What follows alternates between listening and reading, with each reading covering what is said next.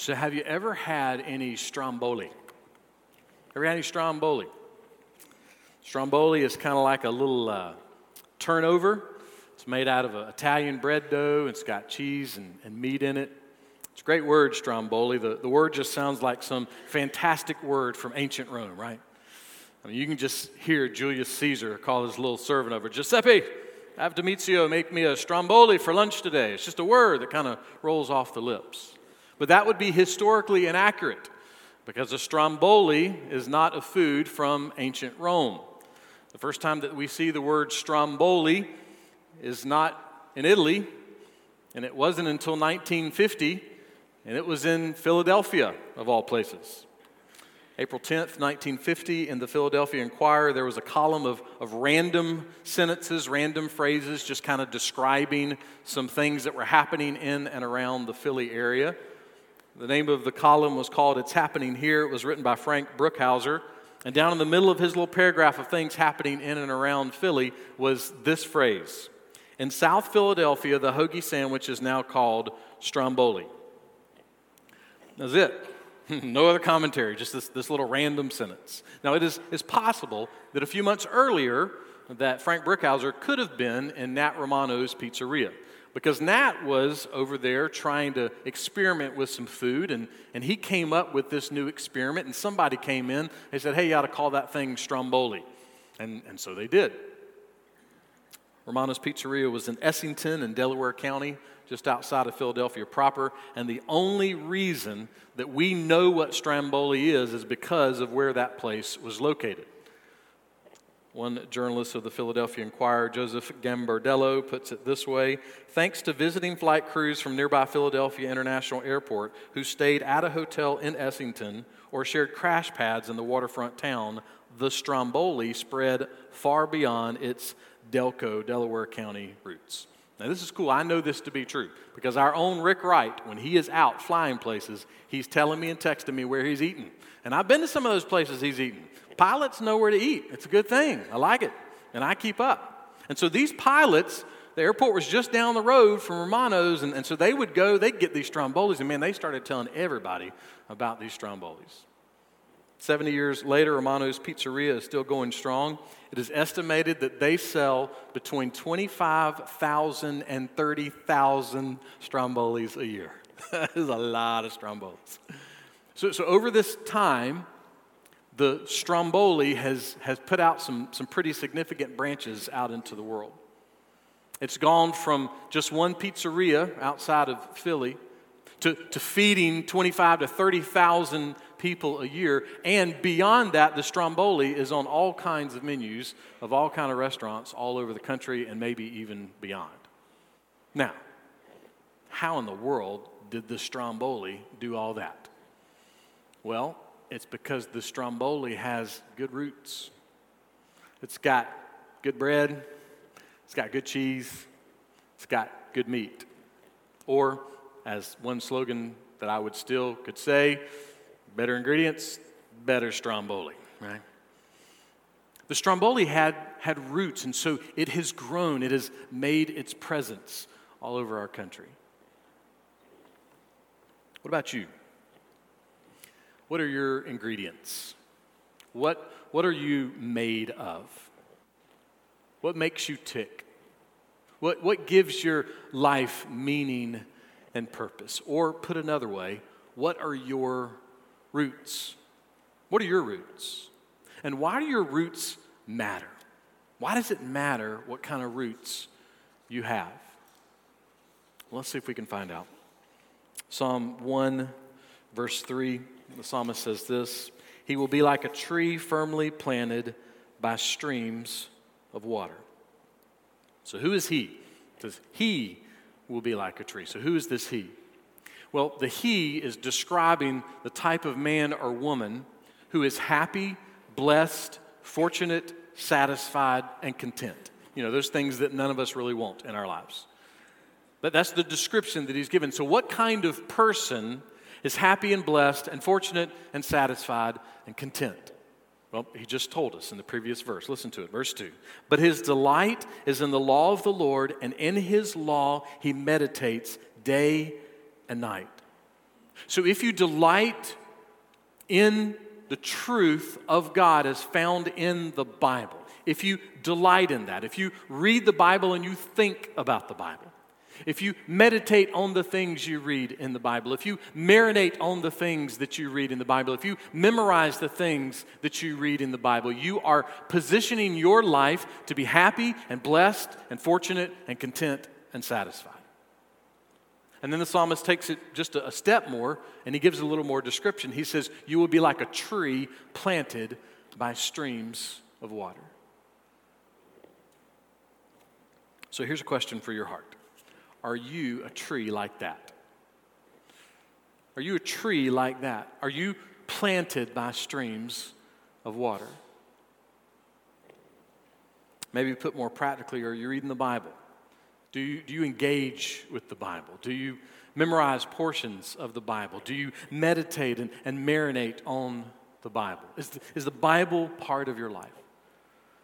Now, someone might be thinking, great, I came to church and that's all I need is a guilt trip about reading my Bible. Yeah, that's what I want. Yeah. Yeah, I got a Bible and I try to read it, but you know, it's hard and it's just kind of boring and I can't binge watch it. So, you know, it's just it's just not a thing I can get into. And and truthfully, I mean, I got things happening in my life right now that I don't know how that old book is really going to help me. It's 2020. How how can the Bible really help me? Well, I can promise you one thing I don't want to do is give you a guilt trip. No, I'm, I'm like any of you. I highly dislike guilt trips. I don't like to be told or being given a, a guilt trip for what I'm not doing or what I should be doing or what I'm doing that you don't like. You know, I, I don't like those guilt trips. And you know what? Neither do you. We don't like guilt trips. I, I try really hard not to give guilt trips. Now, my kids and the church staff, they may say I'm not trying hard enough. I don't know. But, but you know, I, I don't like them. And here's why guilt trips are a lot of law and very little grace. What does that mean? John chapter 1, verse 17 says this For the law was given through Moses, grace and truth were realized through Jesus Christ. So you have the law of Moses and you have the, the grace and truth of Jesus. How are those things different? James Boice put it this way Under the law, God demands righteousness from his people. Under grace, he gives it to people. Under the law, righteousness is based on Moses and good works. Under grace, it is based on Christ and Christ's character. Under law, blessings accompany obedience. Under grace, God bestows his blessings as a free gift. And then he says this The law is powerless to secure righteousness and life for a sinful race. In other words, the, the human race cannot be saved by law. But you cannot be saved by keeping the Ten Commandments. You can't. You know why? Because you can't keep them. No matter how hard you try, eventually you're going to break one. But see, grace has this completely different story. Listen to it as Paul told the folks at Ephesus Ephesians 2 4 and 5. But God, being rich in mercy because of his great love with which he loved us, even when we were dead in our transgressions made us alive together with Christ. By grace, you have been saved. If you are a Christian, if you have been saved, if you've turned from your sin, you've turned to Jesus, you did that by grace. You didn't do it by law. Because law cannot save you. Law can never save. If you are saved, you are saved only by the grace of the Lord Jesus Christ. You are saved by grace because there is no other way to be saved except by grace, by grace, by grace. Only by grace. Now, what does all of this law and grace have to do with a tree being planted by streams of water? Well, I was listening to a sermon this past week, and, and one pastor kind of unfolded it in a, in a, similar way to, to how I'm, I'm going to share it now. If you grew up in church over the last 80 years, then more than likely you have been trying to plant your tree by streams of law instead of tr- streams of grace. Streams of, of law instead of streams of grace. What does that mean? What is that about? Well, if you're a senior adult, the, the names of the events and activities may be different, but the principles that I'm about to share are, are exactly the same. And, and it goes something like this So you go to camp, and camp is great, and the music is great, and the games are great and the food is not so great. But the speaker is super great. And his messages every night are just tugging on your heart. And, and you begin to think, man, I, am not living right. I'm, I'm not doing right. There needs to be a change. And so on that last night, you, you go forward and you make a decision and you come home from camp and, and the this, decision is announced to the church and the church claps and you're excited and man you start reading your bible and you start digging in and you are full gear for god. And then school starts. And, and you're back around some of those friends that were not at camp. And this new schedule of life gets you out of gear and you, you kind of quit reading your bible like you were during the summer and and your, your, your love for God, it begins to fade pretty fast. But don't, don't worry, don't worry, because the fall retreat is right around the corner. And the fall retreat is great. The music's great, the games are great, the, the speaker's great, the food is a little better. You know, it, it's fantastic. This, this great retreat weekend, and, and you get close to God again, and, and you leave, and, and that retreat has fed you, and you're fired up, and you're ready to go, and you get back home, and you're right back in the game. And then the holidays come and you're just too busy to read the Bible. You're, you're just too busy with so many, you're too busy sometimes to even make it to church. And that love for God, that, that fire you had for God, it, it begins to fade. But, but it's okay, don't worry. Disciple Now is right around the corner. And D now is, is great. And, and man, the, the food is great because you're staying in somebody's home. It's fantastic. And, and, and the people are great. And your leader, your house leader, is fantastic. And they have this, this great message. And, and you're really listening to those little sermonettes all weekend long. And, and boy, you are fired up and you are back in the game. You can't wait. And you leave D now and you're ready to go. And then spring break hits. and you know you're not at school and you go out of town with your friends and, and all of a sudden just in one week's time you're out of gear again. And that love for the Bible, that love for God's Word, it, it begins to fade. But hey, don't worry, camp is right around the corner. and we do this over and over and over again. We stay on that roller coaster. We ride it and we ride it and we ride it. And then we go off to college. And maybe we go to a few Christian events here or there, but, but maybe we don't. And then we get out of college and, and you know, we get married and, and we're still young and, and we just do our own thing because it's just, we, we want to have fun. You know, we, we don't want to live, you know, by all the rules of the church. We're just going to do our own thing. And then you have a kid and it's like, ah, you know what, maybe, maybe we should go to church. Yeah. Let's go find a church. So you find a good church with a, a, good children's program, and everything's fantastic for five, six, seven, or eight years. And, and then, you know, you, you get the vacation house at the lake or at the beach or in the mountains, and, and then travel ball starts. And, or, you know, sometimes you just want to stay at home and, and just relax and have brunch.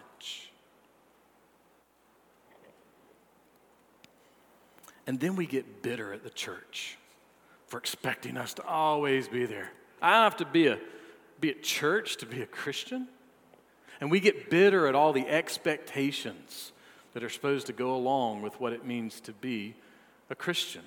And we don't like the laws of the church. We don't, we don't like that the church expects us to be involved and to be a part or, or to tithe or, or to do anything. We, we just don't like all those laws.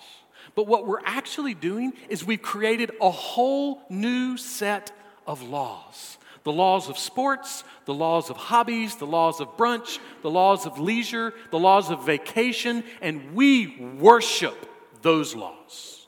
And we reject the laws of God because they just don't apply and they just don't matter in my life today. And you know what we're really doing all that time? We are deconstructing our souls away from grace. the, the thing that our soul longs for the most, that grace. We are deconstructing our life away from grace. How do we do that? Because here's the thing happy and blessed and fortunate and satisfied and content is the man or the woman or the boy or girl that wakes up every morning and whispers to their soul again, By grace, I have been saved. By grace, I have been saved. Happy and content and fortunate and satisfied is the man or woman or the boy and girl that, that wakes up every morning and they get their Bible and they plug their life into a local church, not because they have to, but because they get to. Because they wake up in the morning every day and remember, I was dead in my sins, but God made me alive. And before they even get their coffee, their, their minds are percolating with these words I once was lost, but now I'm found.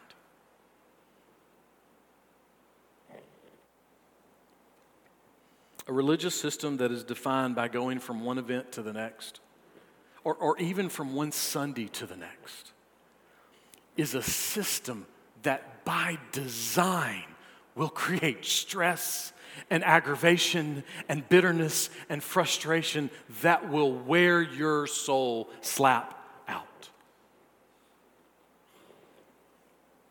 Now, does that mean camps and retreats and D-Now are bad? No. Part of the reason that I'm your pastor is because of how God reached my life through camp and how He reached my life through Disciple Now, through how He reached my life through fall retreats and, and through Sunday to Sunday. So, no, those things aren't bad. But those things are not designed to be the only definitions of our faith. They're really designed to be boosters or initiators or refreshers of our faith.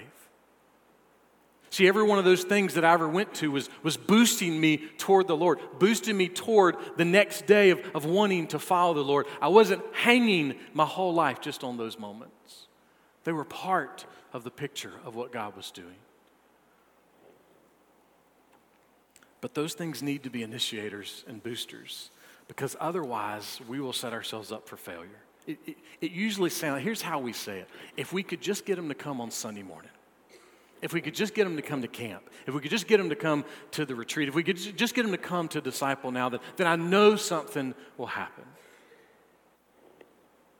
But here's what the Word of God says Blessed and happy and content and satisfied is the man or woman or the boy or the girl that every day their life is planted by streams of water.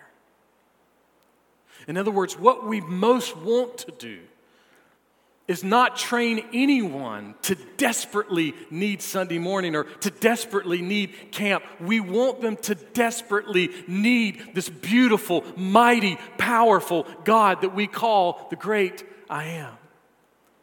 We want to help people delight in the Lord and that He would be where their life is planted. Why has God designed the Bible, His book, to be the most powerful way to rescue and reach and challenge and encourage and comfort and sustain people?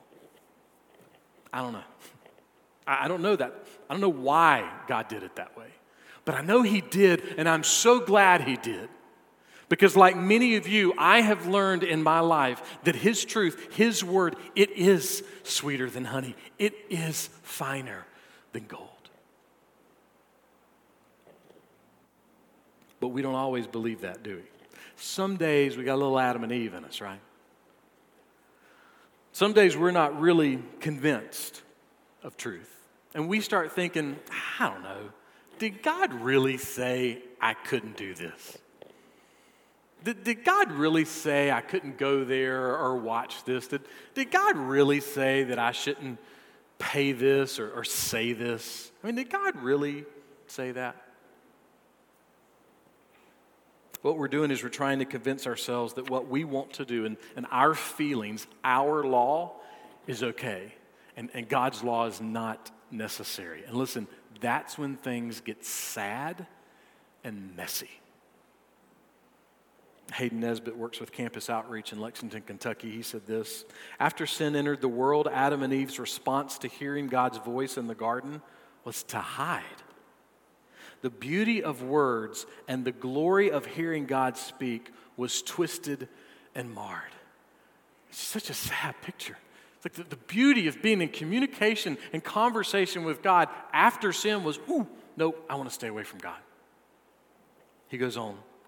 We're afraid of the Bible because of our sin. We live with guilt and shame over our shortcomings, and the one voice that can speak peace into our condemnation remains unopened and unheard. We run from our Bibles. For the sake of Pete, don't run from your Bible for the sake of your own soul, for the sake of your, your family and your friends, for the sake of your fellow church members and lost people in this community and in the world. Don't run from your Bible. Stories told of an operation that was occurring, and the experienced surgeon he turned to one of the medical interns and he said, Who is the most important person in the operating room? And the intern kind of looked at him and was a little caught off guard. He was thinking, well, I mean, he is, but I don't think he wants me to say that. So he kind of scoured the room and decided to play it safe. He said, the nurses that, that help you, you know, with all of this surgery. The surgeon shook his head and he said, no, the most important person in the operation room is the patient. Friend, you're, you're the patient. And the most important individual resource in your life is the Bible. If you're a Christian, the most important individual resource in your life is the Bible. If you're not a Christian, the most important individual resource in your life is the Bible. test us on that, you know. If you don't have a Bible, feel free to take one from here today or come find me after. We'll get you one. Just, just test us on that. In, in some way, plant yourself by the streams of, of God's truth and just see if you don't discover the reality of God's book in your life. If you're not a Christian, you decide to read the Bible, start with the book of John. You can look and see all these different signs that were pointing to Jesus.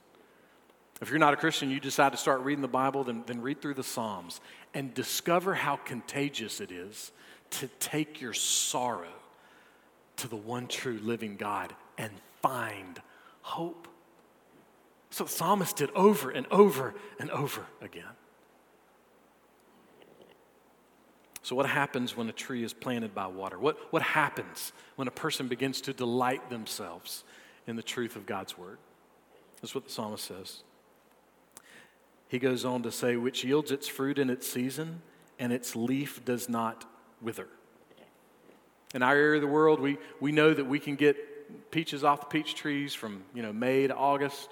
From apple trees, we can get apples from you know August to November, somewhere around there. We, we understand what it means to, to get fruit off of trees in their season. But notice it says here, and its leaf does not wither. I, I, my thought was like riding by a Christmas tree farm, right?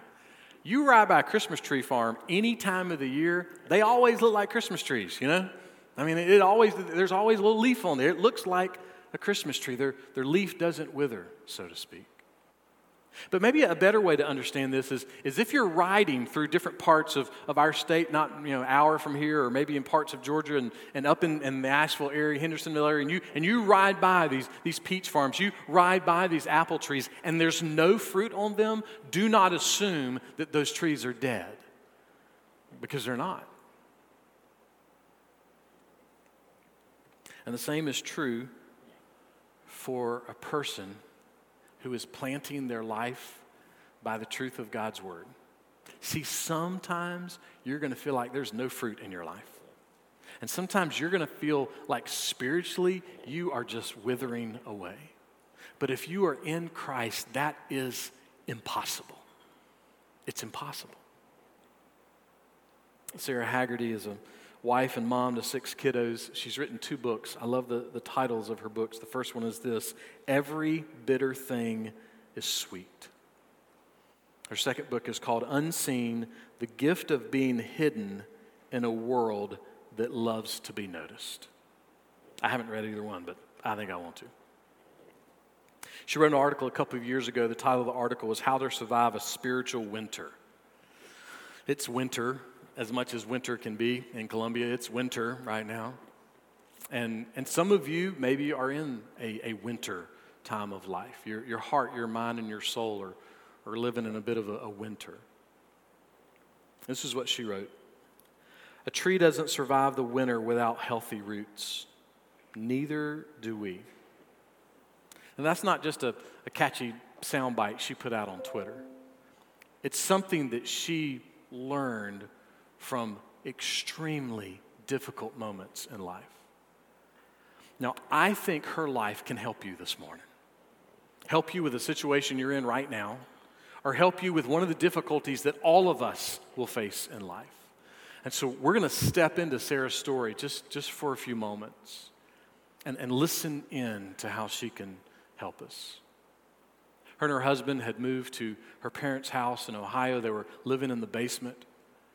Her father had developed a, a brain disease. It was rapidly moving, and, and he didn't have too long to live. And so they went to help out. And this is what she writes I couldn't escape this season. I had entered into a spiritual winter. What I didn't know then was that this was a holy winter. God was doing something underground that I couldn't see. In our early 30s, our friends were taking active steps towards impacting the world for God.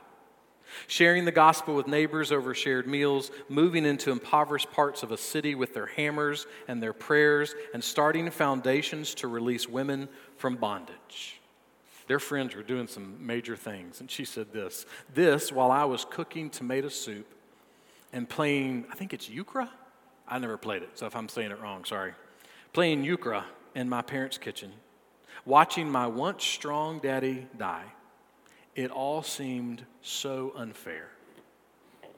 In my prime, I was unable to alleviate the pain for the man who'd raised his little girl to believe that life had no limits. My offering was now a cup of soup. Yet, it was in the dark basement of my parents' home listening to my dad restlessly putter upstairs through the dark night, that I started to see winter as holy. She says this. Psalm 1 talks about the man who meditates day and night on the Lord. This tree is disrobed in winter. The tree of, of the man who's meditating, who's planted himself, that, that tree, it's disrobed in winter. But it's not dead motionless, with roots resting and waiting, it ever so slowly grows. The tree prospers in winter, fulfilling its God intended purpose, though to the unknowing eye, it sure looks barren. We see a prospering life in God akin to the opulent tree in early spring with leaves and fruit intertwined. We forget that this blooming comes forth because of the preparation that winter provides. Again, just because you don't see the apples on the tree doesn't mean that tree is dead. She goes on. That holy winter, when I felt hidden, unseen by friends who weren't familiar with long hours of caregiving, passing my days without visible accomplishments and apparent fruit. Anybody there this morning? I started to see that I could cultivate an unseen private life in God. My roots were still alive. In the basement, underground seasons of my life, God's word and his whisper became fresh to me. I wanted it not so that I could teach it or share it or sermonize it, but because I was thirsty, so thirsty. During my daddy's restless nights, I needed God to highlight a phrase from His Word to sustain my little girl heart. I wasn't changing the world, I was changing my parents' laundry. but through it, God was changing me. Meditating on God's word, singing it, crying over the pages, taking my angry heart to His word for answers and asking for a surprise rush of His Spirit's lifting took on new meaning when I was winterized. And then she says this In the winter, I fell in love. In the winter, she fell deeper in love with God. She didn't decide to quit going to church. She didn't check out on her Bible because there was difficulty. All the more, like the psalmist, she took her sorrow and she ran to God. She ran to Him. What does that love in God produce? Listen to the last thing the psalmist says here. And in whatever he does, he prospers. There you have it, folks. If you will read your Bible, you'll get rich. You'll get lots of money. That's what that means. No, it's not what it means at all. This is what it means, and don't miss the simplicity of this. For your soul to prosper means that your soul is right with God. And if your soul is right with God, it does not matter what else happens in the world for your soul. Sure, it matters. We have to deal with it. We have to go to the hospital. We have to go to work. We have to deal with a difficult spouse or rebellious child. We have to care for those aging parents. We have to sort through the, the chaos that happens in our government. But when it comes to our soul, our soul is safe. It is always prospering because it is in Christ. That, that's prospering. Whatever notion you have of, of prospering that's outside of that will create stress in your life. If your only concept of prospering is making sure that you get a good education and a good job with good benefits and a good retirement, you will get stressed out. I'm confessing for all of us there.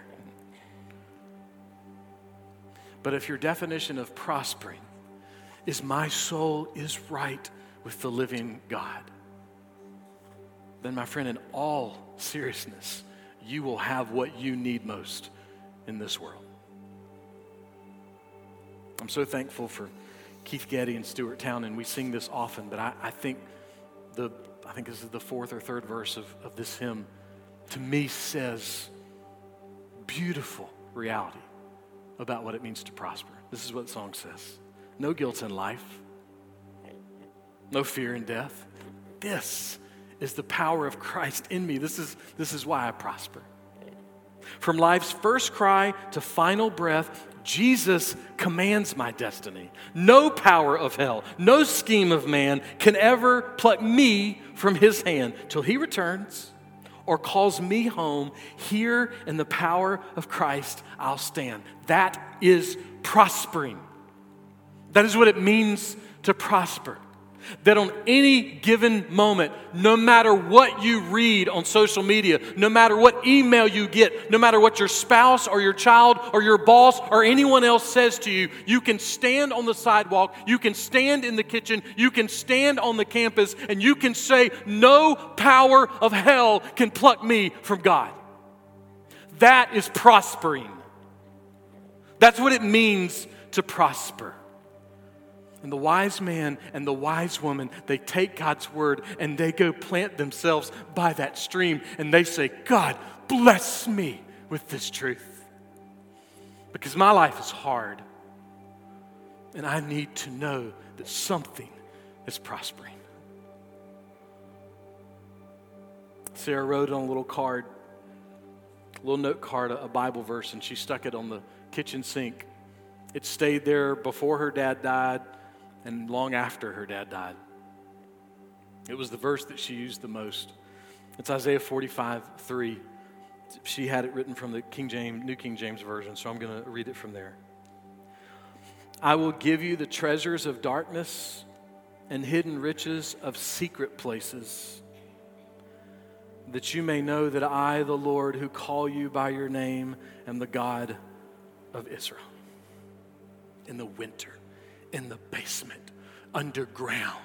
I will keep telling you, I am your God. This is what she says. Now I see that it all proved true. He cultivated my roots in winter and gave me treasures that are still producing fruit within me. And it wouldn't have happened without my winters. It wouldn't have happened without the basement. It wouldn't have happened except for that time that felt like everything was falling apart. And my friend, that is what God's word can do for your heart. I can't do it. Your Sunday school teacher can't do it. The deacons can't do it. Your parents, your grandparents, nobody can do it. Nobody can do anything for you like what God's word can do for your heart. It's the most important individual resource in your life. Don't run from it, but rather be like the man who is full of delight and blessing and happiness and plant your life by the streams of God's living water. Because only there can you discover that your heart is prospering. And because your heart is in Christ, you will prosper forever.